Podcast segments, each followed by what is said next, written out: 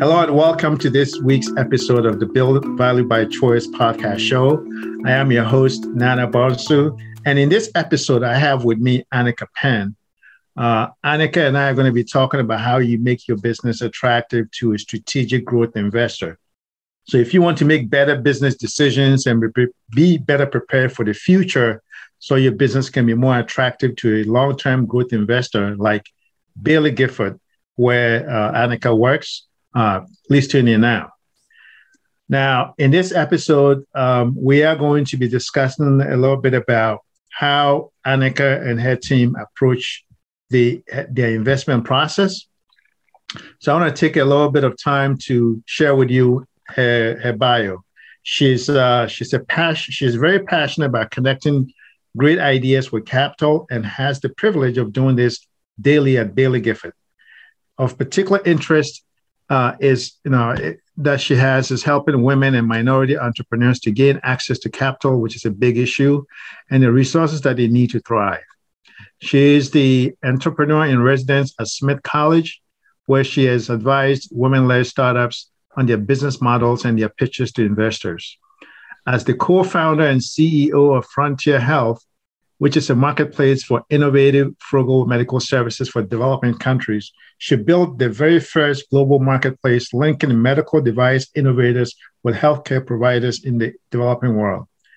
Her earlier work spanned the fields of HIV, AIDS, reproductive health, and civil rights policy. Before she founded Frontier Health, she worked at the apex of finance, regulation, and medical research for several years and just witnessed firsthand the difficulties that small companies face bringing their healthcare solutions to market. So that's been a big influence on her thinking. Uh, she's honored to serve on the board of trustees of Johns Hopkins University and is also the president of the Johns Hopkins University Alumni Association, where she received her master's degree in international relations. I happen to also be a JHU alumni, so um, just a little bit of a disclosure. Um, we didn't know each other, you know, back then, but she's uh, She's uh, she's an alumni. Happy of, to uh, know each other now. Yeah, happy to know each other now. And then one thing that's also pretty cool about Anika is that uh, she spent um, she spent a little bit of time studying Mandarin at Nanjing University. So welcome to the show, Anika. Thanks. Awesome. And uh, just for the for the sake of our audience, we want to make sure that we have a, a website bit.ly forward slash get free valuation. Uh, so so people can go and, and sign up and find out, uh, get a free assessment of how attractive their business is and how that links to what Anika is going to be sharing about today. Anika, um, so I always started this show, you know, trying to get a little bit of background and context about how you got into um, investment and and just I know you're thinking uh, what impacted or influenced you're thinking about small businesses having a devil of a time having access to capital. So, what got you into uh, on your journey to uh, to where you are today? Yeah, I I, I didn't. Um, you know, if you had asked me when I started my career that, or if you had said, you know, do you think you'll ever work in the financial sector, I would have said resounding no. Yeah. it was never a, a goal of mine. I think I have always just wanted uh, to make things uh, make the world a better place and make um, make the world sort of just and equitable for for for as many people as possible. I started my career thinking I was going to be in civil rights law. I worked in Washington. Mm-hmm. Um, I then sw- on civil rights policy. I then uh, switched to international public health policy, and I think there I really saw that um, you know we were working um, on HIV AIDS policy in countries that, or in, in communities where there was very little access to water um, and and poor governance. And I just I wanted to learn about the underlying economic and political conditions that lead to poor public health outcomes throughout much of the world. And so I then went to school at, at Johns Hopkins, where I learned um, some of some of uh, those contributing factors, and then um, went to work in the U.S. healthcare industry, where um, where you know the the way that the US delivers health the way that healthcare is delivered in the US is not necessarily replicable. And so if you want mm-hmm. solutions um, that are replicable throughout the world, the that innovation is happening in a place where there's lots of sort of regulatory capture and lots of misalignment of incentives is perhaps not optimal. And so then I started Frontier Health with the idea that I would uh, build a marketplace where low cost solutions get get um, that innovators of low cost solutions have a path to, to the market. Um, so it was it was really a, um, a trickle up uh, marketplace as opposed to sort of trickling down, which is how medical device innovation happens. Um, mm. throughout much of the world um, but you know had trouble really capitalizing that business and and through that experience realized that you know access to capital is another lever you can pull when looking to um, to make the world a more just and equitable place. Mm-hmm. And so then made the switch to the other side of the equity investment table and worked uh, and, and now work at, at Baillie Gifford. So that's sort of my path from going from Washington to New York via, you know, LA and China and some other and Kenya. there you go, Kenya. All right, that's awesome. So, yeah. like, it's so the long have... way as opposed to taking the bus up I ninety five. yeah, yeah, I'll take an Amtrak. Um, yeah. so, life is never a straight line. Um, mm-hmm. so, um, how has that uh, kind of helped and influenced? You because you know, different backgrounds, you know, people in the equity uh, management and investment business, you know, come from different backgrounds. Some of them maybe they started off in finance it was more of a straight line thing. How does that give you a different kind of perspective, given the your kind of legal policy and civil rights kind of background? How does that uh, help you kind of, because uh, especially the humanitarian side of it, the empathy side of it, uh, and also just being able to drill down into into policy and be able to maybe influence uh, policy leaders about whatever uh, policy and legislation that he is sponsoring, how that impacts uh, yeah, investments, you know, whether in so, healthcare or otherwise. Yeah, so I, I'll say this. So, in my position now, and really for the past 10 years, I haven't done anything with respect to, to policy or influencing policy. Um, um, what I will say, uh, that's where I started my career, but I have it's it's taken a turn from there. Uh, what I will say is that um, I think a lot of where we see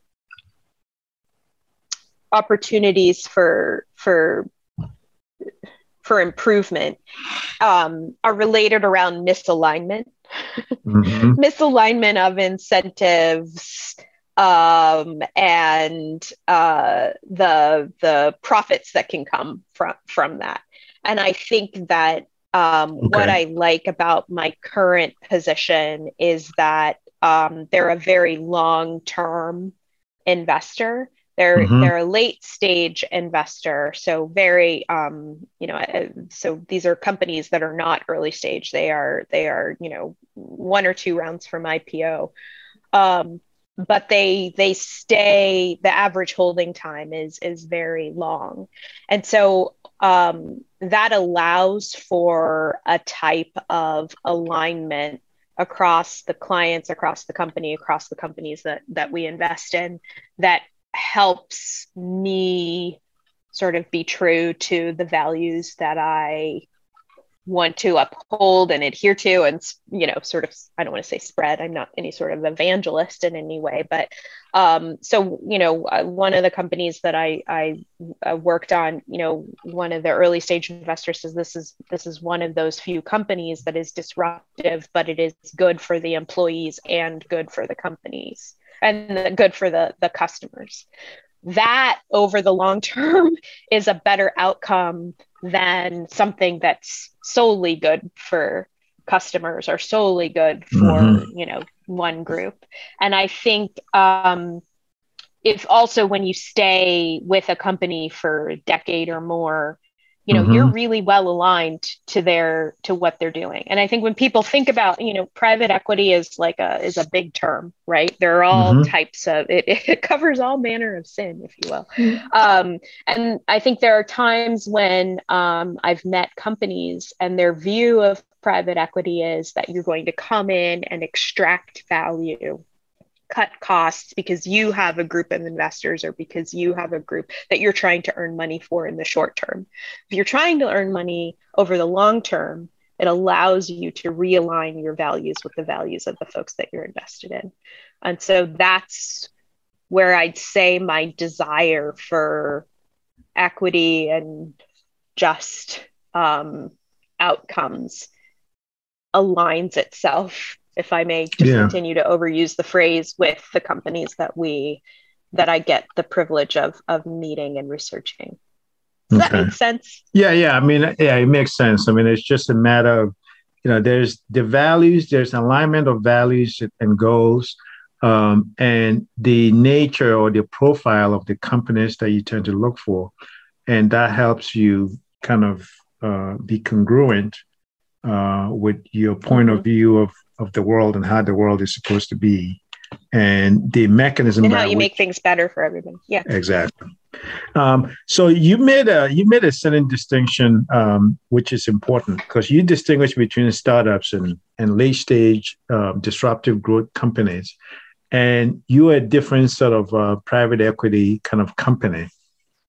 Um, and uh, and and and you don't necessarily do exits. You're there for, as a growth investor. So, uh, you know, as opposed to like, you know, the financial buyers or private equity companies that will buy a company and just kind of harvest the, the parts or, you know, improve it a little bit and just kind of sell it and, and, and shed jobs and whatnot. You don't do that. You just, you, you invest in, in the company for a long period of time. Um, what is the average length of time that you um, you take to research a company and uh, the length of time that you hold a company in your portfolio? Oh, that's really hard to say. So, um, and I, I'm happy to talk about.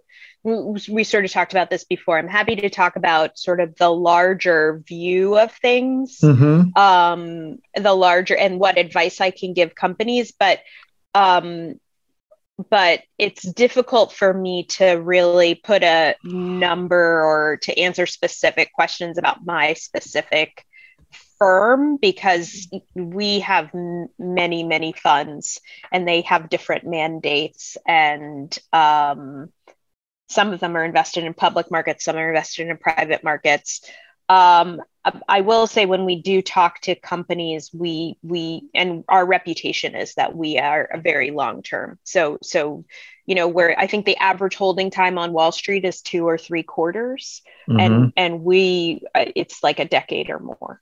Okay. But okay. but it it varies, you know, right. wildly um, depending on the specific mandate of a specific set of, uh, depending on who the clients are and what the clients right. want. Yeah, and one but if you're looking for a quick out, mm-hmm. you know, the, the, clients who are looking for that generally are not interested in in investing. right. Okay. Got you. Got you. So, because uh, I mean, there are multiple exit options. One is to sell outright. The other is uh, to go the IPO route. Uh, the other is to just to scale.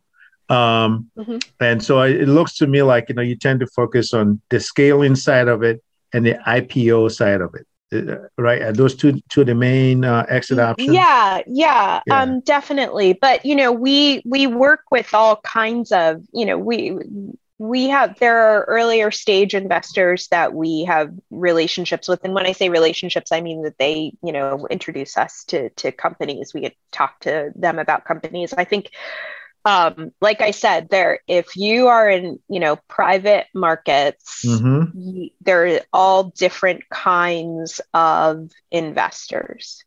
And really, from the perspective of a business owner, it's really about, again, like alignment. Who, what kind of relationship with an investor am I looking for? Mm-hmm. Um, and what do i want out of it and what what what what does that look like and then you know then there's somebody out there, as my grandma would say, there's a Jack for every Jill. Um, and I do believe that in the um, in in private markets. Okay. There are all different kinds of investors. Yeah. And for every stage. For every stage, yeah. Um, now, Baillie's been around for like over 100 years, right? It, has been around mm-hmm. for a while. And, and how are you guys spread out? Are you guys uh, primarily based in the US or do you have like you know footprints around the world or? No, uh, for 114 years, um, it, they have been, they're based in Edinburgh, Scotland. Um, and for 114 years, we're based uh, primarily there and focused on on mainly the public markets. So the private uh, market investing, private companies invest investing is relatively new for for us. Okay. And um, they're you know they invest all over the world, mm-hmm. but but most of the investors are based in Edinburgh. I'm based in New York, um, and we have some colleagues in in California. There's an office in China but yeah, that's never where where folks has have been based have has never stopped anyone from investing outside of that. Okay. Okay. Now, um, I want to kind of from the perspective of uh, a business owner, know, who fits the profile that you look, you know, that you tend to um, invest in. What are some of the things? Because know, we try to um, advise business owners to look at their business in order for them to be able to know that they're making the right type of decisions uh, for the future. They need to be able to look at it from the perspective of a of an investor such as you know uh, Baillie Gifford. Um, what are some of the things that you look for so that the if a if a if a business owner is looking uh, as uh, Bill, if let's just say Baillie Gifford fits the criteria of, uh, of a company that that you know if I have a company X and I'm researching companies that could either acquire a company or could you know bring in capital infusion by way of investment for the long term if I'm looking to scale. What are some of the things that I should know that you guys prioritize or how you guys evaluate companies just so I make sure that my uh, decisions are strategically aligned so that when the time comes, I'm better prepared as opposed to the time comes and, and there's just a lot of back and forth, and I feel like I wasn't treated fairly uh, because there's misalignment. There goes that word again. There's misalignment between what my expectations are for how much I should get from um, a percentage of my business versus what you're offering.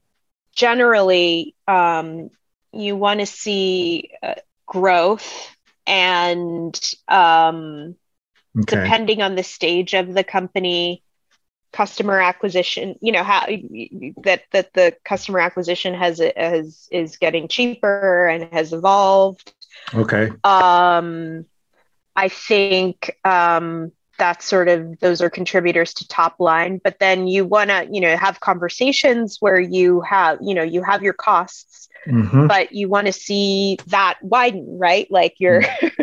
it's getting cheaper to operate and, and, and you're able to capture uh, more margin. But I think, you know, dep- but margin isn't, it, it depends. It depends on the investor. For some investors, they want to see immediate margins. You know, if you're a, if you're growth stage, late stage company, and you're taking a hit on margins in order to build customer loyalty or to, to build something you know there's some investors who may be um, who may be that that that that would they would see that as a good thing. So i i think again like the the key is you want to have a healthy business with strong financials. You want to have good leadership in place and good governance. And okay. then for the kind of business you are the stage that you are you want to have you you there are there is probably a, a private uh, investor or some way for you to move forward or on from your business and i think it's about finding that mm-hmm. good relationship um, and you never want to be in a position where you're you know sort of desperate for that next step and you have to take what you can get because it is a relationship you're in a relationship with with whoever is investing in your company You want to make sure that's good. And so, mm. you know, there there may be times when you receive an offer and you you if you someone a founder just said to me you know i just got a spidey sense that that wasn't that's not the term sheet that what they wanted wasn't going to be a good fit and so you know that particular founder walked away. And i've been in that position as a founder myself where i didn't have a great spidey sense around what an investor was offering me. Mm-hmm. um, and i ended up taking that deal and regretting it. I think there are a couple of drivers that you pointed to, uh, which was growth potential, um, obviously financial performance, um, and management or leadership. So th- those are good, good, um, good drivers. Um, and I think the the the the thing that you know that you you mentioned about the spidey senses for founders is how do they improve their you know their their spidey senses because because it may just be mm. they may not have is it a will thing? Is it a skill thing? Is it some kind of a combination? Where does where does that um you know come I, from? You know, this is going to sound really silly, but um, I, and I make this metaphor a lot, but it's sort of like dating. you know, you're sitting across the table from someone, yeah. and you just um, or if you're just not comfortable with all of the mm. different uh, stipulations that they've put on the money um, that they're offering. Okay. Um, I think I think the time to to meet with folks in who may be interested in investing is not when you are raising money.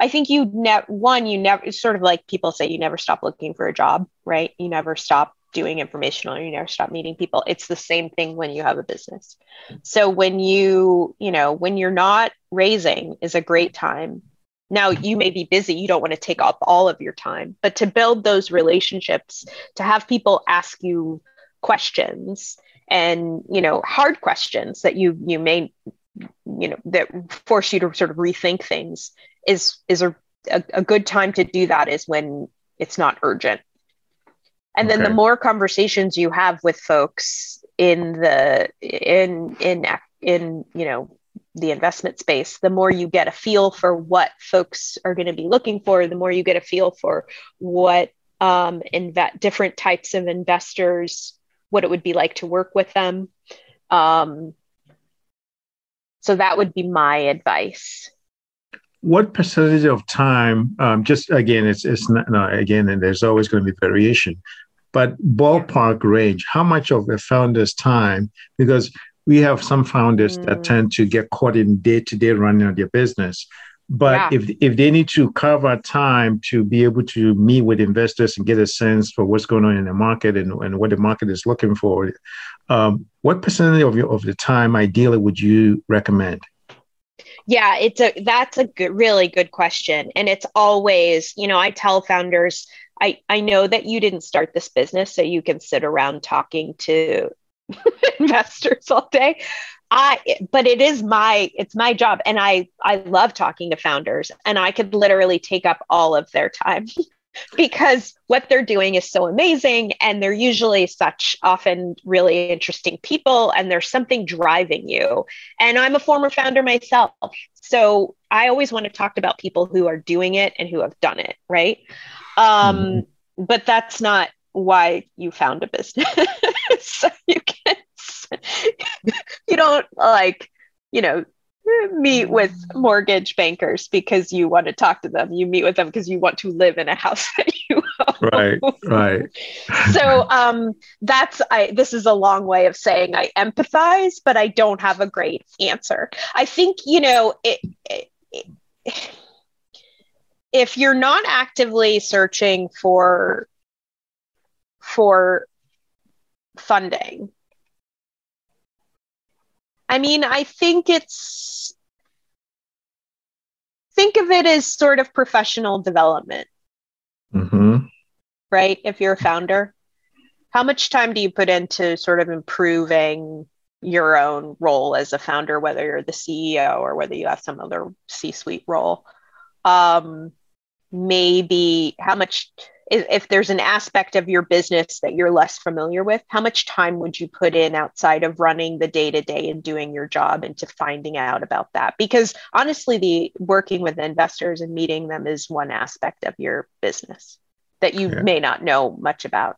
So I've, I've, I think I've succeeded in not answering your question again, but giving giving your audience a, a different way of thinking so they can come to their answer on their own. That's that's my goal. Yeah, yeah, no, that's uh that's the you know gestalt uh, you know model right which is to kind of share examples and experiences and they kind of you know because everybody's uh, experience will be different so yeah, but, uh, I just would feel terrible if I said 15% and then someone comes to me a year and a half. Like, I spent 15, it wasn't enough, or it was too much waste of time. Like, oh. So, do you have an example of uh, that you're really proud of, uh, of, of a deal that went really well um, that maybe you could share? Yeah, there's a company um, that I have developed a relationship with, was introduced to me by another colleague, um, and it's a um, a home care business, and uh, it's uh, software enabled called Honor, and they're based in San Francisco, and they've just disrupted and revolutionized the way that home care is delivered in in the United States, and I feel. Um, I think it, it is a company where the uh, because of the because of the software disruption because of this company um, um, the employees that deliver home care uh, mm-hmm. have a mm-hmm. better experience best in class experience. And then the the people who need care in their homes have a better experience. And so it's it's like the perfect example of alignment. How do you here's a situation where you know home care how the way home care is delivered is sort of by zip code. It's by these small um, organizations that are sort of growth constricted because they rely on labor to match people and they rely on labor within a certain zip code to get people out to to to customers homes. And if we can leverage technology to actually allow these organizations to grow and to serve more people and actually allow the uh, folks doing the work to have better assignments, have more clarity, get paid better sooner. That makes the world a better place. You know, we have every. I, I my mother is a four-time cancer survivor. Uh, she mm-hmm. lives in a whole different state than me. You know, um, at some point I will be arranged. I, you know, I've gone home many times. At some point, being able to with my phone get clarity on what's going on in her home. Mm-hmm. it's amazing. Yeah. So um yeah so I, I we we've we invested year and a half ago. So it's it, that's been a, a good a good story. Yeah that's that's very interesting that you know you would think that home health care is you know you can't get around you know having people actually you know been involved and given the fact that we have in a, a lot, at least according to um, small business owner surveys, that labor shortages and qualified employee hiring has been a, a big issue lately. Um, disrupting it with technology seems to uh, really kind of uh, solve the issue. There are all kinds of um, really interesting companies that are doing similar work. Um, you know, there's home care, there's home health care, then there's you know this nursing shortage for facilities and doctors offices and hospitals and whatnot. So there's the whole industry there's a primary care doctor shortage mm-hmm. looming. Um, so there are there are a lot of really there's a lot. It's going to be an interesting space interesting and somewhat noisy with solutions. And so um, but but des- but the whole industry is in is in need of solutions that allow care to be delivered cheaper and more effectively um, by fewer people. Um, and allows the people delivering that care to have more flexibility and better options. So there's there's a lot there's a lot that's going to come up. That's my unasked for prediction. oh, no, that's that's actually you know it's always good to be able to look in the future. So that's I'm glad that you brought it up. Um, so how much does culture uh, play you know come into play when you're looking at uh, companies to invest in? And have you had a situation where a business owner was you know, reluctant for a number of years? Um, you know, for an outside investor to come in, and uh, you know, they got to a point where they realized they couldn't be in their vis- business forever, and therefore they had to kind of yield. So kind of yeah, that's yeah, yeah. So I um have I had a situation you mean at in my role now? Um, no, we you know we get access to some of the most interesting best run companies so sort of reluctant it's funny my partner is a is a consultant um, so he deals with companies where uh, there are hmm. sometimes leadership issues in that way. Um, we, you know, that's not been that's not been an issue in, in any of the companies. But but I'll so let's let's start with the first question. So culture is um, is interest is is important. It's one of the the sort of 10 sort of questions that we have to answer before okay. we can decide um, and I find that um, as companies grow and scale, the the people in charge of them have to have to grow. And you know, mm-hmm.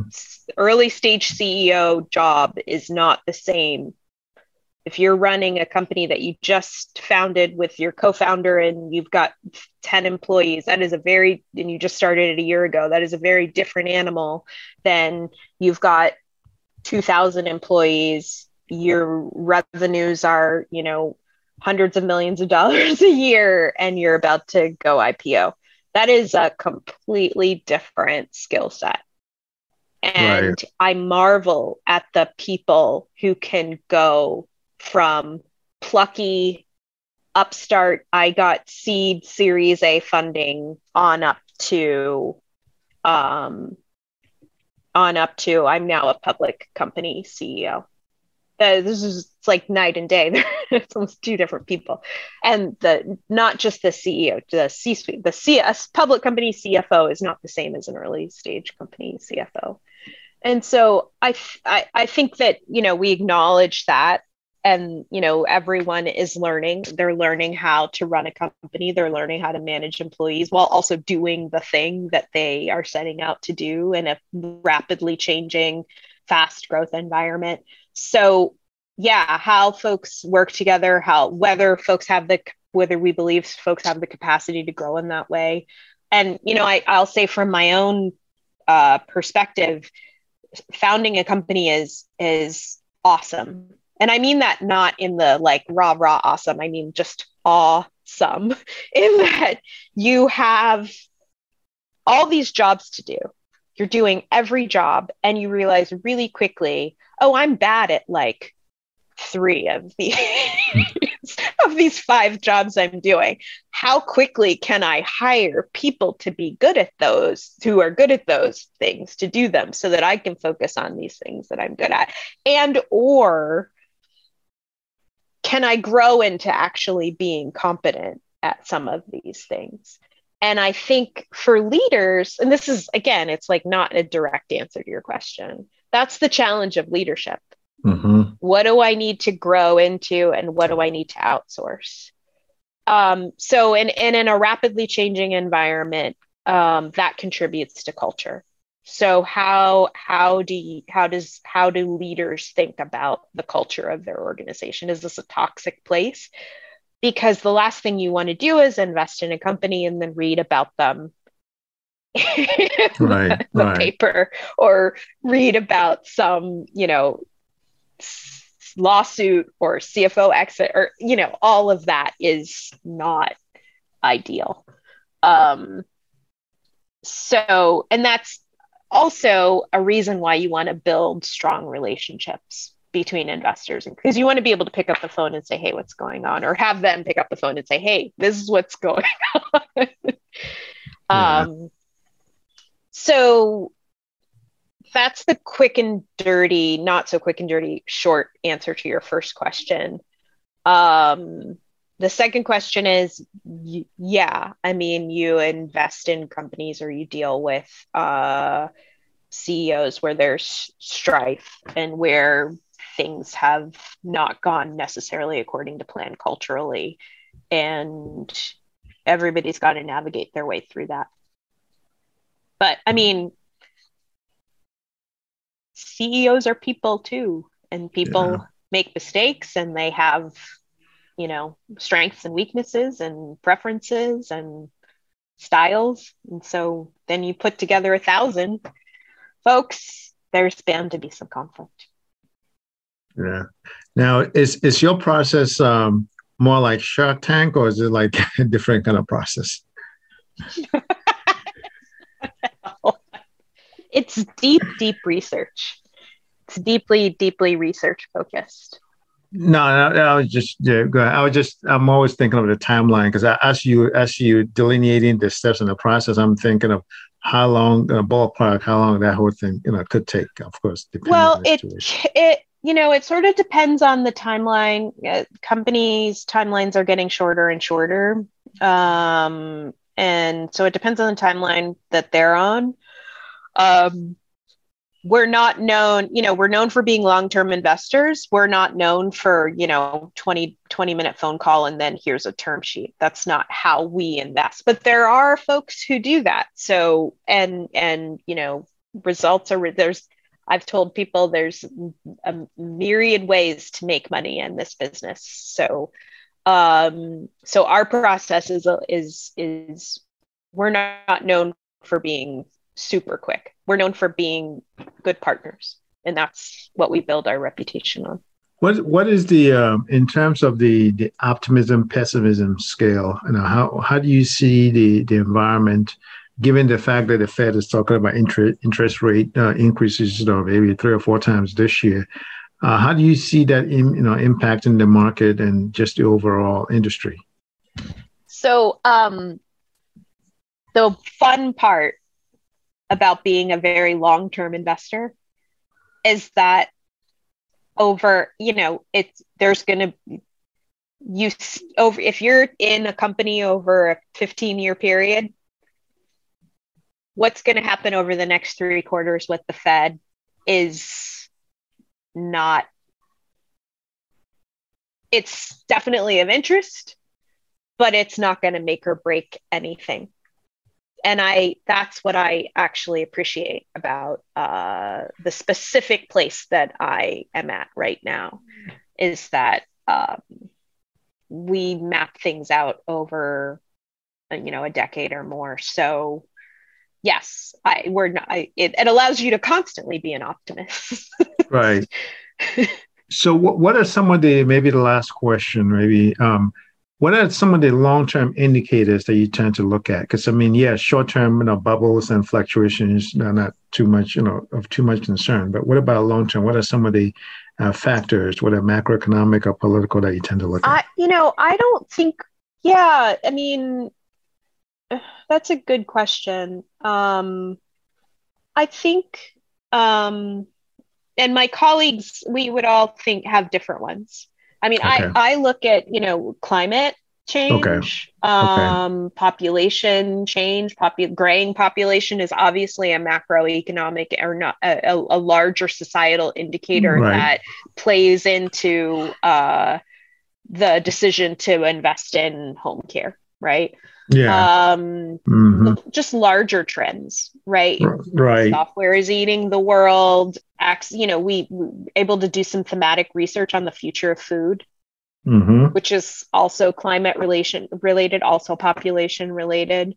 Consumer habits and how they might evolve in regions that are developing, in countries that are moving from you know low to middle income.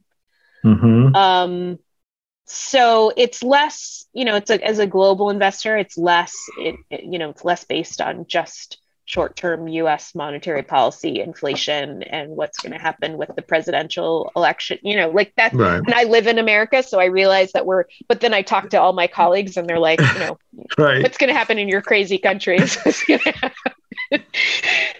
we're going to invest in great companies no matter what. And I appreciate that perspective. Yeah. So as, as long as the fundamentals of the company are good, you know, and um, and they fit within um, these other, you know, big giant macro factors. I mean, and I'm glad that you brought those things up like society and structure because it, it reminds me of um, Peter Drucker's uh, theory of the business, where sometimes the assumptions could change, but the business model is stuck. And that's what gets you know some of these uh, business uh, blue chips into trouble. So you know, if, whether it's climate change, I think there are a lot yeah. of. Go ahead. Yeah, I was just saying whether it's climate change or some of these other like you know food, uh, you know food you know, displacement you know, factors, right? And what that means, you know, for a business model. And I guess maybe that's probably where uh, for a business owner, that's the benefit that they get from working with you, be right? Because you bring that perspective, and say, hey, right, the for these you know, future trends that we see in the next 10 to 15 years, um, you know, what does that mean in terms of your culture, your business model, and, and things of that sort? Yeah. Yeah. Yeah, I mean, I, I would say that's true for a lot of invest. That's the benefit for of working with a lot of investors is that you're a, you're a, you get to be a futurist. Right. I think for us, the the best part of the job is that we get to work with companies that are disruptive. So they already know they they know this, which is why they've decided to build a vertical farm, right? Okay. Um, okay. So that's it's a different. It's I'm just I just flipped it but mm-hmm. like I said, if you are a traditional business owner, working with an investor could be helpful because they that's their job as well to look into the future. But it is incumbent on all leadership to sort of prepare your that's what leadership is. Preparing your flock, your company, your right. country, no matter what you're leading for the future. Right. Now, you mentioned vertical farm. Maybe you can explain a little bit because not everybody may be familiar with that term in terms of, you know, growing by way of you know, like adding different, um, like for instance, if you're a software company, you acquire like, you know, the, um, the hardware and all, all those you know, different things. So if you're in a car dealership or a thing, you, acquire the, the supplies, all those different things. So um, is that is that the? Are you looking for just a vertical scale? Are you looking for horizontal scaling as well, or no? How does that?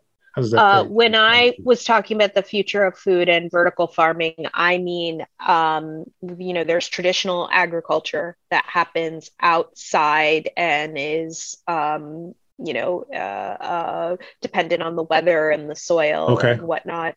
And a vertical farm would be something that happens inside in a factory where greens are grown. Okay. Um, there's lots of different, and then there's technology that allows for uh, a more consistent product, whether it's spinach or arugula or, or basil, consistent product in a shorter growing season um, so I was I was literally talking about a ver- okay. All right. All right. That's cool. Never mind. I, I misunderstood. Uh, yeah. So so when I was what I was saying, you know, the the the founder that starts a vertical farm is mm-hmm. the founder that under already understands the future of agriculture. Right. All right. Okay. Right. Gotcha. So that was a specific example, not a yeah. general kind Sorry of trend. Okay. No, no, that's no, that's good. That's that was my mistake. So that's great. Well, um, I wanted to bring this to a close by getting your overall summary of just um, the the the growth investor investor and how businesses um, you know, make themselves more attractive. Um, and to your point of view, and just just you know what you see, um, you know, what are some of the whatever advice or words of wisdom you have for business owners who may be listening and you know maybe candidates uh, for you know a conversation with you? Yeah i mean i think that it's like i said these are relationships. And um, so the more people and different kinds of investors you can meet um, the more you can have a sense of where you fit in that ecosystem. And I think having a good, you know, just like I like I said, sort of like with dating, you have a general list of what you like and the kind of person you're going to get along with. Right. I think as a business owner, you would have a general sense of the kind of investor that you're looking to bring on board and to develop a, a good working relationship with. Um, and it really depends on what your goals are for your business. So having that clarity and then going out uh, in a way that's not pressured by specific and time limited needs for capital, I think is the best way to go about learning about this, about the industry. Yeah. And how so, it can be beneficial to you. Yeah. So understand who you are, what you want, why you want it, and do it in an environment that is um, less urgent. Uh, so you you know you can make better decisions and and be ready for conversations with a growth investor. That's great. Well, thank you very much. How can people like people need to get in contact with you? What's the best way to you know follow your work or get in contact with you? Well, I'm I'm on LinkedIn. Um, okay. so yeah, that way. Yeah, we'll have that. We'll have that information uh, in the show notes. So you know, in case people want to you know get in contact with you on LinkedIn, suddenly uh, they can do that. Okay. Fantastic. Well, thank you very much, um, and I appreciate uh, your time, Anika, and uh, I'll talk to you soon. Yeah, thanks so much for having me. It was a pleasure chatting with you.